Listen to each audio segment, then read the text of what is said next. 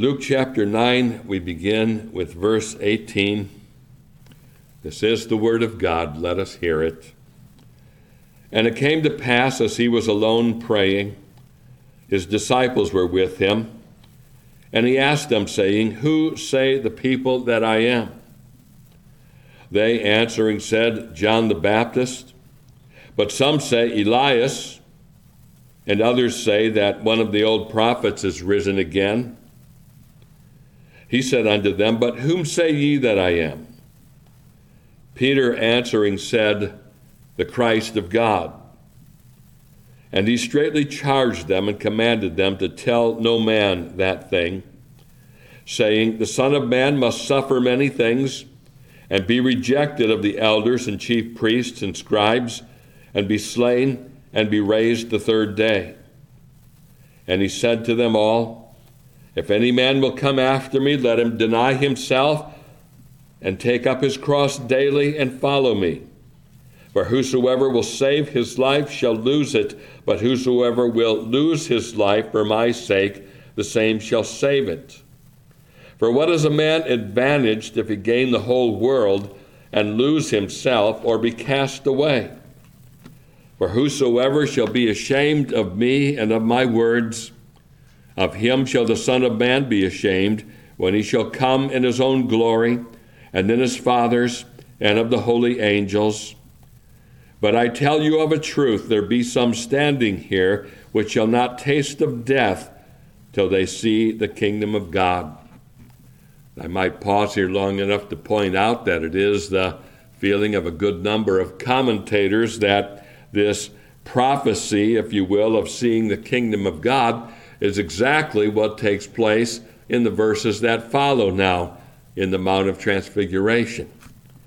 Continuing in verse 28, And it came to pass about an 8 days after these sayings, he took Peter and John and James and went up into a mountain to pray.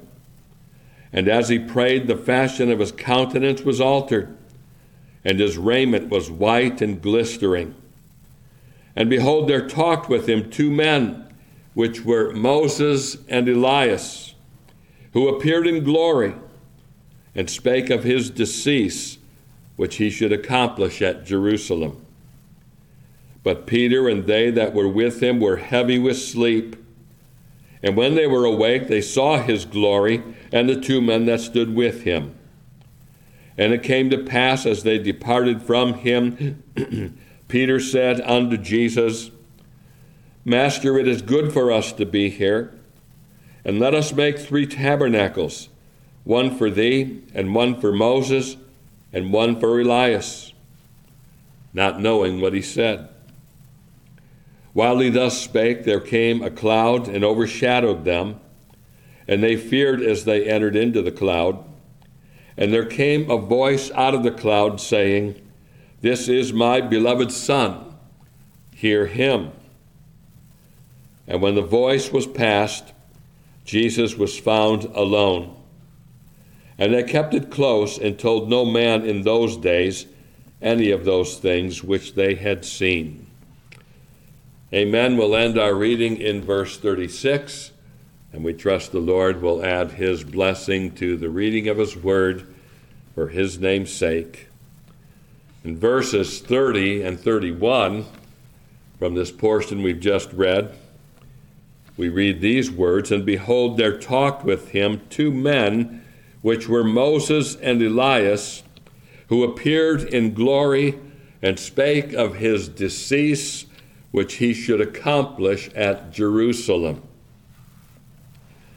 In our last study, we considered that Elijah, even though we have pretty much covered the narrative in the Old Testament pertaining to his life and his ministry, it is worth noting that his name occurs no less than 30 times in the New Testament.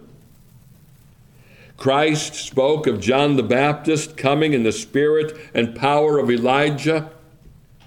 And we spent some time last week considering what that means and considering that this is a power that every child of God can have and should seek. So there was a spiritual sense, you could say, in which Elijah returned to the scene of time in the person of John the Baptist. In the passage we've just read, however, as well as in Matthew 17 and in Mark 9, we have the account of an actual and literal appearance of Elijah.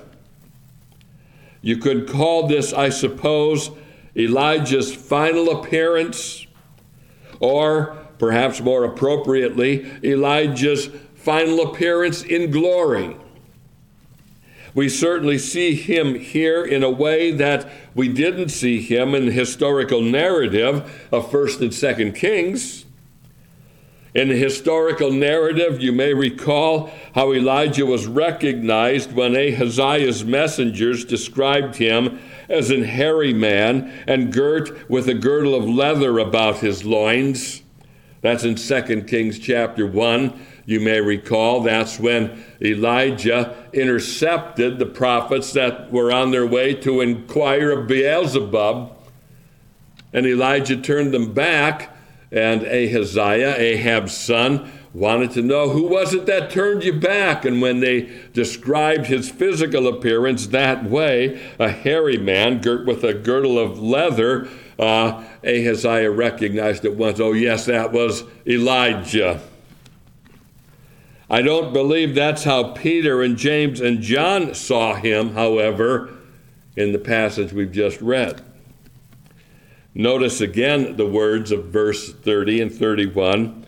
And behold, there talked with him, that is Christ, two men, which were Moses and Elias. And let me remind you that Elias there is simply another translation for Elijah. No doubt about who's in view here.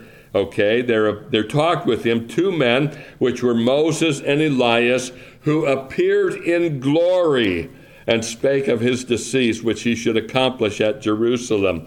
They appeared with Christ in glory, which leads me to think they must have borne something of a close resemblance to Christ. Christ's appearance is described for us. So we read in verse 29, and as he prayed, the fashion of his countenance was altered, and his raiment was white and glistering. His face did shine as the sun, and his raiment was as white as the light. Matthew tells us part of that in his account, okay? And his raiment became shining, exceeding white as snow, so as no fuller on earth can white them. Mark tells us in his account in Mark chapter 9 and verse 3. And I know I've remarked on this in the past, but it does seem as if the authors of the Gospels are struggling for words to try to describe the brightness and the splendor and the glory with which Christ did shine in the Mount of Transfiguration. I'm thinking then that when we read of Moses and Elijah appearing in glory with him, that the same could be said of their appearances as well. And indeed, the word glory in verse 30 carries the literal idea of splendor or brightness. And so we find Moses and Elijah in glory, brightness, splendor, appearing there with Christ. Now, there is something somewhat mysterious about the accounts in the Gospels of Moses and Elijah appearing with Christ. How is it, do you suppose, that Peter and John and James even recognized Moses and Elijah? How would Peter have known that this is who they were, even if they had seen pictures depicting Moses and Elijah? Those pictures would have been very crude reproductions at best. We don't know, and we're not told how they recognized Moses and Elijah, but we can say for sure that they did recognize them. Luke and Matthew and Mark are all in agreement on that score. All three of the Synoptic Gospels stated very plainly that Moses and Elijah appeared with Christ. And Peter's unwise suggestion in verse 33 about building tabernacles for the three of them makes it very apparent that he recognized these two glorious characters as Moses and Elijah. So we read in that verse, "And it came to pass, as they departed from him, Peter said unto Jesus, Master, it is good for us to be here, and let us make three tabernacles, one for thee, and one for Moses, and one for Elias," not knowing what he said. So here then we discover what we might call this last and final appearance of Elijah in glory. I know I said last week that I'm somewhat surprised that Arthur Pink didn't carry his study of Elijah into the New Testament. On the other hand, perhaps I shouldn't be surprised, because in these passages that give us the account of Christ being transfigured in the mount, one thing becomes very clear in all three accounts, and that is that Christ rightfully carries the preeminence in these accounts of the transfiguration. The focus is on Christ, not primarily on Moses or Elijah, but on Jesus Christ. So keeping that in mind, that it is Christ that has the preeminence, I think we can nevertheless raise a valid question that I'll endeavor to answer this morning, which goes like this. What does Elijah teach us then in his last and glorious appearance? Are there lessons that we can draw from Elijah or from Moses for that matter? What does Elijah teach us in his last and glorious appearance? And there are some very simple lessons that I want to draw your attention to. Nothing deeply profound. Well, actually, they are profound, but very simple as well. Consider with me, first of all, that Elijah teaches us that to know Christ is eternal life. To know Christ is eternal life. When we read that Moses and Elijah talked with Jesus, verse 30, the implication is that they were familiar with Jesus. You don't get the inclination, the impression at all that these are first-time introductions, so to speak, between Moses and Elijah with Christ. Jesus knows them and they know him. And I know I'm only saying the obvious when I make such a comment, and yet the fact that they are familiar with Jesus indicates that Jesus was the one that they fellowshipped with, even in those Old Testament narratives that speak of them. We've noted throughout our studies of Elijah that every step he took was a step that was directed by the word of the Lord. We're introduced to Elijah in 1 Kings chapter 17. And almost immediately, in verse 2 of that chapter, following his announcement to Ahab that there would be no rain, we read in verse 2, "And the word of the Lord came unto him, saying, Get thee hence, and turn thee eastward, and hide thyself by the brook Cherith, that is before Jordan. And it shall be that thou shalt drink of the brook, and I have commanded the ravens to feed thee there." A few verses later, in that same chapter, we have the account of the brook Cherith drying up, and so we read in verse 8, "And the word of the Lord came unto him, saying, Arise, get thee to Zarephath, which belongeth to Zidon, and dwell there. Behold, I have commanded a widow woman there to sustain thee."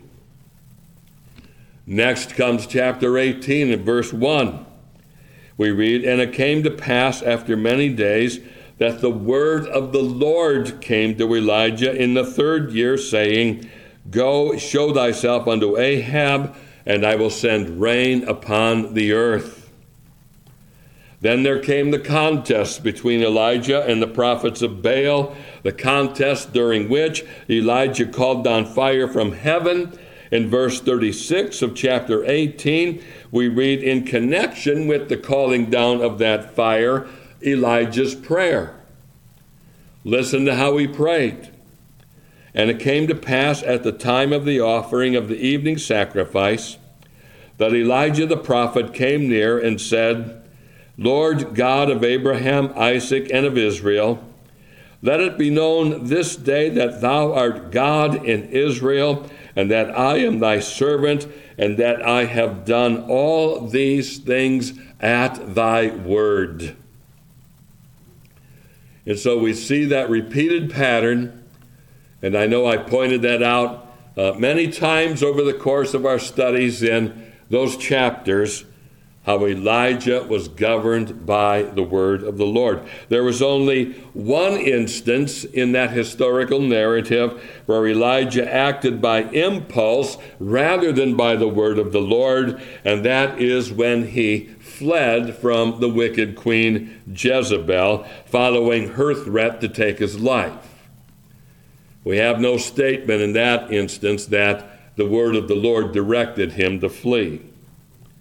Aside from that instance, we find Elijah everywhere being directed by the word of the Lord. And even in the instance of his fleeing, we find the angel of the Lord ministering to him, encouraging him by strengthening him for the 40-day journey that awaited him and took him to Mount Horeb. Now, I review these instances that we've covered in our studies to make the point that when we read of the word of the Lord coming to Elijah, we should bear in mind what John tells us in the opening verses of his gospel, which is that Christ is the word.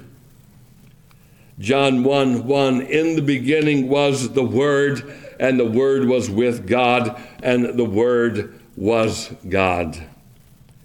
Elijah, simply put, fellowshiped with Christ. He was no stranger to him. Elijah knew Christ. So when we find Elijah with Moses talking to Christ, we have to conclude that he's not talking to a stranger now. He's talking to the very person that directed his steps throughout the narrative of 1st and 2nd Kings. And would you note in the light of this that Elijah and Moses are both alive? The time span between Elijah in 1st Kings and Elijah in Luke chapter 9, you could say, covers some 6 centuries.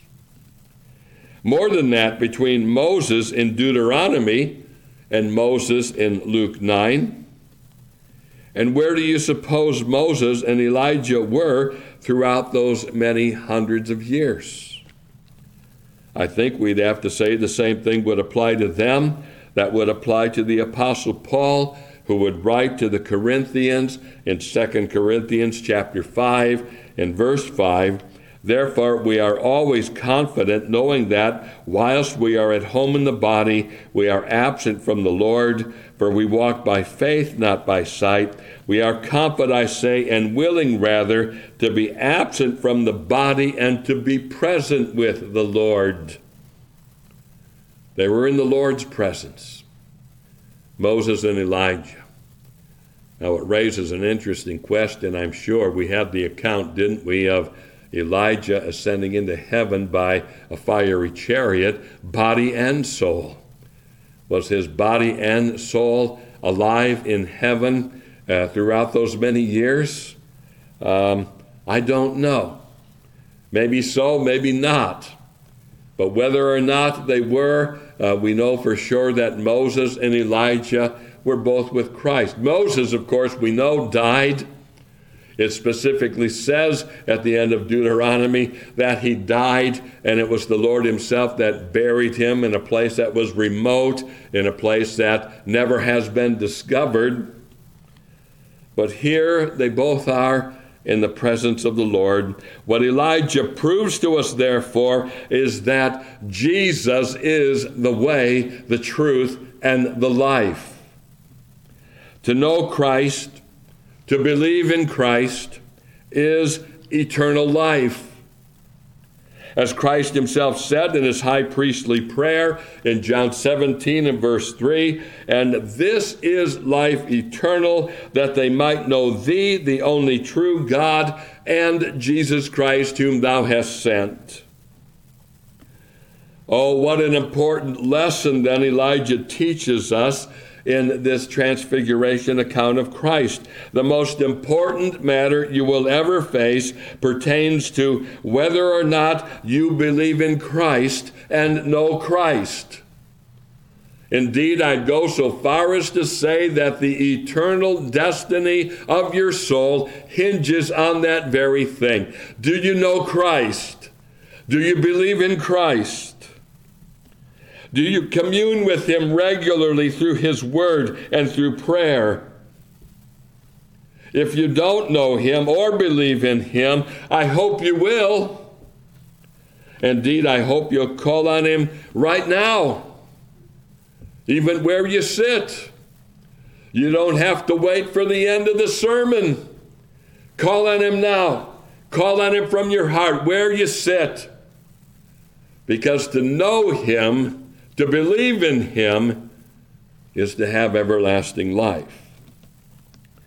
So that's the first lesson, and it's an obvious lesson that Elijah teaches us in his final and glorious appearance. To know Christ is everlasting life. In close connection with this lesson, there is another one that Elijah teaches us. So consider with me next that Elijah teaches us that Christ's death is essential. Christ's death is essential. Now, Matthew and Mark and Luke all call our attention to the transfiguration of Christ. And all three gospel writers call our attention to the fact that Moses and Elijah appeared with Christ in the Mount of Transfiguration. Only Luke, however, clues us in on what was being discussed between Christ with Moses and Elijah. We focused on this discussion a number of years ago around the Lord's table when I preached a communion message entitled Discussions in Glory. And I focused that whole message on this phenomenon, Moses and Elijah talking with Christ. What did they talk about? We are able, in a sense, to eavesdrop on that discussion a little bit. We don't know a lot of the details, okay? In that study, I raised that question about what will be discussed in heaven. And when we look at passages such as the one we're looking at today in Luke 9, and when we compare it with other passages, say like what we find in Revelation 5, we're able to conclude that it is the atoning death of Christ that will be something that occupies our minds and our worship throughout the ages. Notice again what it says. In verse 30 and 31, "Behold, there talked with him two men, which were Moses and Elias, who appeared in glory and spake of his decease, which he should accomplish at Jerusalem." They spoke of his decease. We compare that to, say, Revelation chapter 5 and verse 9, and we're taken up into a heavenly scene now. And it says, "And they sung a new song, saying, Thou art worthy to take the book and to open the seals thereof, for thou wast slain and hast redeemed us to God by thy blood out of every kindred and tongue and people and nation. And a couple verses later, in verse 12, we have the expression of 10,000 times 10,000, thousands of thousands, saying with a loud voice, "Worthy is the Lamb that was slain to receive power and riches and wisdom and strength and honor and glory and blessing." Do you see how they are taken up with the Lamb that was slain? And how in the Mount of Transfiguration, the topic of discussion was Christ's decease, which he should accomplish at Jerusalem. It would seem then, wouldn't it, that we never will get over the death of Christ. Indeed, we never want to get over the death of Christ. We never should get over the death of Christ. The truth of Christ's death will be celebrated in heaven, and we know from the ordination of the Lord's table that Christ's death is something to be remembered throughout the course of church history. Given the topic of discussion between Christ with Moses and Elijah and the worship of the multitudes in heaven, I think you could argue that there's a sense in which our worship here on earth provides us with a foretaste of heaven, provided, of course, that our focus is right. And would you note the words of our text that Christ's decease, and that's an interesting word, that word decease. It means literally in the Greek, his exodus, his departure from this world.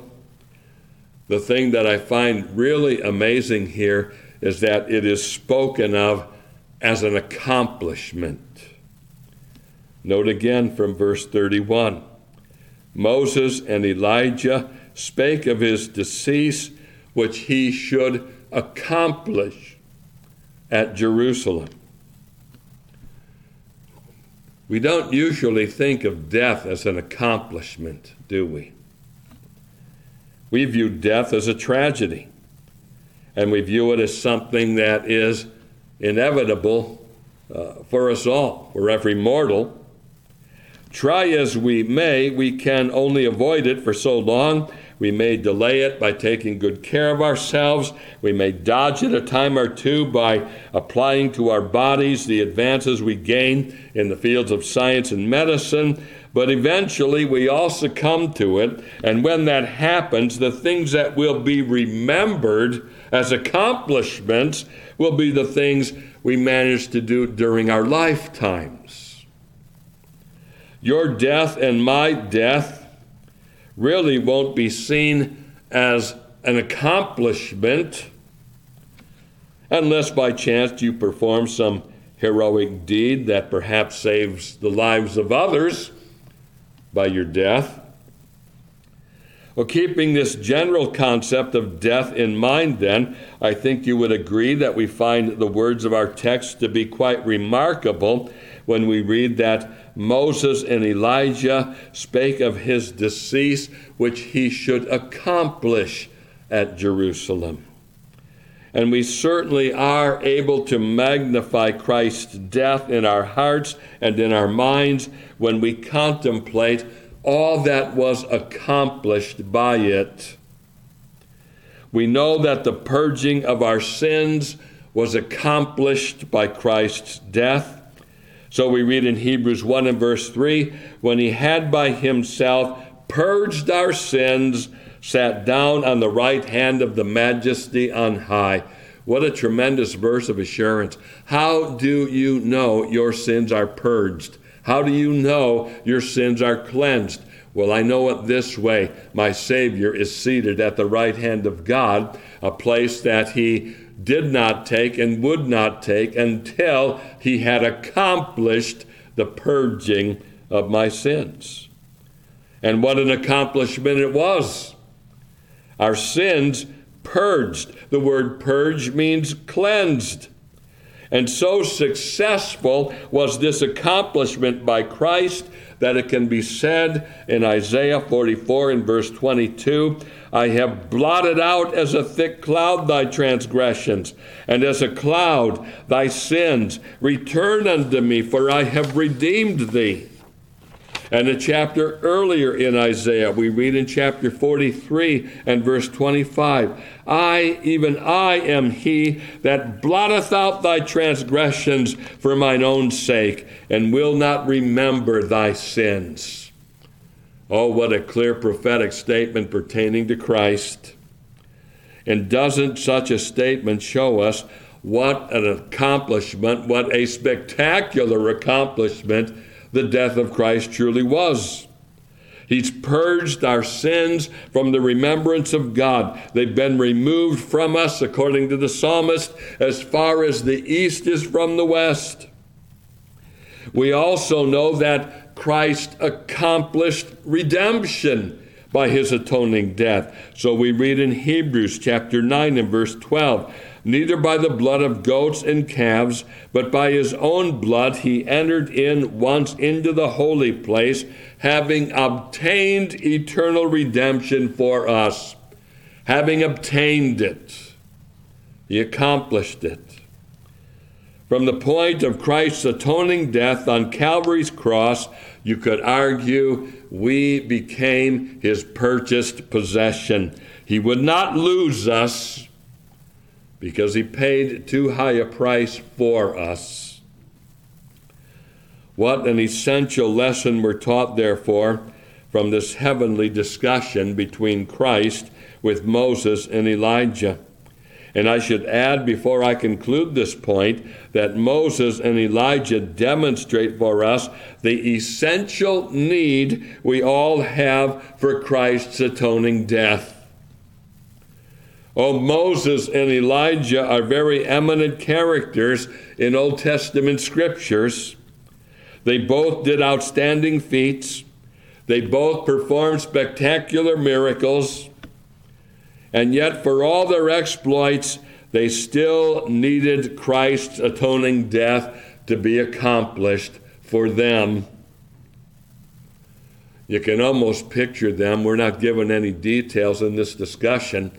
But we know that in order for Moses and Elijah to maintain their status of being in glory, Christ must go through with his atoning death. Like every child of Adam, Moses and Elijah were sinners, you see. And sinners, no matter what kind of exploits they've done, no matter how eminent they are as leaders, prominent figures in the Bible, sinners need the salvation that Christ's atoning death provides. You can see, can't you, that Moses and Elijah would have had a vital interest in what Christ was about to do at Jerusalem. So Elijah teaches us some very important lessons in his final and glorious appearance. He teaches us that knowing Christ is eternal life, and he teaches us that Christ's atoning death is essential for salvation. I scarcely can think of a more important subject to be discussed in the Mount of Transfiguration than Christ's atoning death, especially since that atoning death would soon be upon the Lord Jesus. One more lesson that I want to highlight for you that is taught to us by Elijah in his final appearance. And would you note that Elijah teaches us the harmony between the Old and New Testaments. Elijah teaches us the harmony between the Old and New Testaments. Makes for an interesting question to ponder.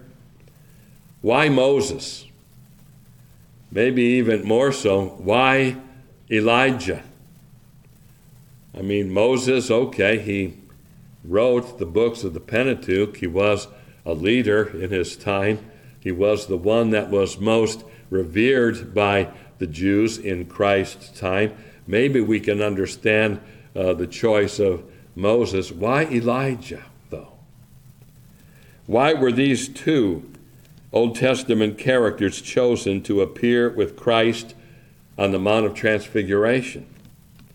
And just about every commentary that I consulted put forth the view that Moses and Elijah appear with Christ, arguably in a representative way. Moses represents the law, Elijah represents the prophets.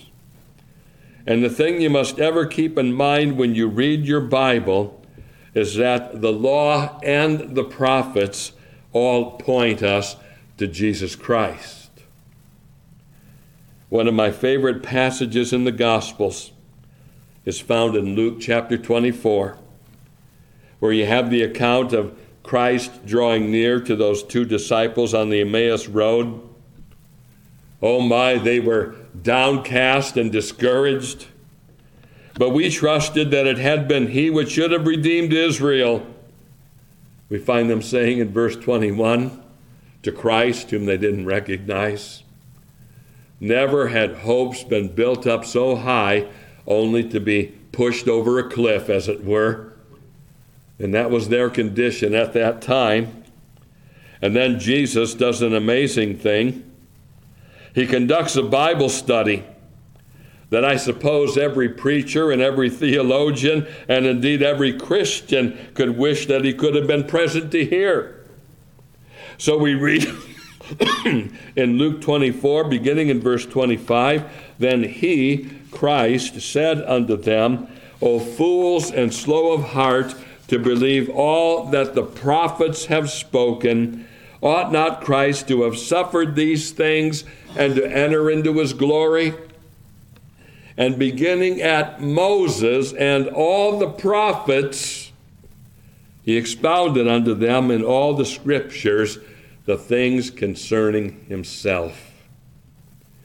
And then further down in that same chapter, Luke 24, verse 44, where you have Christ among all his disciples now, we read his words. These are the words which I spake unto you while I was yet with you, that all things must be fulfilled which were written in the law of Moses and in the prophets and in the Psalms concerning me. I suppose had Christ seen fit, he could have included David in that transfiguration account. But Moses and Elijah. And if ever there was a passage in Scripture to provide a guide as to how we're to read and understand our Bibles, it would be that passage in Luke 24, where Christ has given you the key to the whole thing. It all points to him. Add to this passage the statement that Christ makes in John chapter 5 and verse 29, where he says to the Pharisees with whom he's debating, Search the scriptures, for in them ye think ye have eternal life, and they are they which testify of me. It seems appropriate then, doesn't it, that Moses and Elijah appear with Christ in the Mount of Transfiguration in a kind of representative capacity to demonstrate to us the unity of the Old and New Testaments. I'll add one more passage to drive the point home. This one found in Romans. You can find it. You find it in Romans 1, and you find it again in Romans 3. I'll restrict myself here to the passage in Romans 3. After laboring for 2.5 chapters to establish the guilt of the entire human race, Paul then begins his positive exposition of the gospel in chapter 3 and verse 21 to expound the glorious doctrine of the imputed righteousness of Christ. Some of his adversaries would accuse him of being innovative and inventing new doctrine, but Paul makes it very plain in chapter 3 and verse 21 in Romans that he was not introducing something new. Listen to what he writes. But now the righteousness of God without the law is manifested. That is gospel righteousness now that Paul is speaking about. The righteousness of God without or outside of the law is manifested. And then listen to what he goes on to say. Being witnessed by the law and the prophets. Paul is building his case for the gospel on the law and the prophets, the Old Testament. The Old Testament is the gospel. Don't ever forget that. You want to read your Bible rightly. Even the righteousness of God, which is by faith of Jesus Christ, unto all and upon all them that believe. Do you see how this gospel righteousness, this free gift of righteousness, is witnessed to by the law and by the prophets? Oh, dear believer in Christ and students of God's Word, don't ever lose sight of the fact that the Bible is one book. I get disturbed greatly when I'm in a discussion or a debate with some other believer, and I'm making a case in point, and I'm drawing from the Old Testament to make that case, only to be rebuffed by the remark, "Oh, but that's the Old Testament," as if to say, therefore it doesn't count. That's a whole separate entity. That's a whole different story. No, it's not, folks. And don't ever buy into the notion that it is. I get so flustered with that usually my thinking goes, I'm not going to waste my time. If you can't see that, if you've never seen the Bible as a unified whole with a singular theme, I doubt that anything I can tell you now is going to be of any real impact on you. The Bible, from Genesis to Revelation, tells a single story, and it's a wonderful and glorious story. It's the story of redemption. It's the story of how that redemption was designed by God, accomplished by Christ, and applied by the Holy Spirit. Oh, I'm looking forward to meeting Moses and Elijah in glory. I don't know how, but our text makes it pretty clear that we will recognize others in glory. But beyond meeting Moses and Elijah, I'm looking forward especially to joining them and the myriads of others around the Lord's throne that will sing with all their hearts, "Worthy is the Lamb that was slain to receive power and riches and wisdom and strength and honor and glory and blessing." What I'm wondering this morning as we bring this service to a close is, will you be in that number? You can be. All you need do is heed the exhortation of Paul in Acts 16 and verse 31. Believe on the Lord Jesus Christ, and thou shalt be saved. Oh, may the Lord stamp these lessons from this final and glorious appearance of Elijah deeply on our hearts this day in a way that will be deep and abiding for his name's sake. Let's close then in prayer. Let's all pray. O Lord, as we bow in thy presence and bring this time to a close, we thank thee for the glimpse of glory we receive in these portions of thy word. Christ transfigured in the mount, Moses and Elijah talking with him about what he would accomplish by his death. We thank thee, Lord, that you followed through, and that having loved your own which are in this world, you loved them all the way to the end, all the way to Calvary's cross. O Lord, I pray that thou wilt help us to read our Bibles aright. Help us to recognize the divine intention behind this glorious book, which is to point us to Christ, by whose death we are saved. So, Lord, hear our prayers and take our thanks now. In Jesus' name, amen.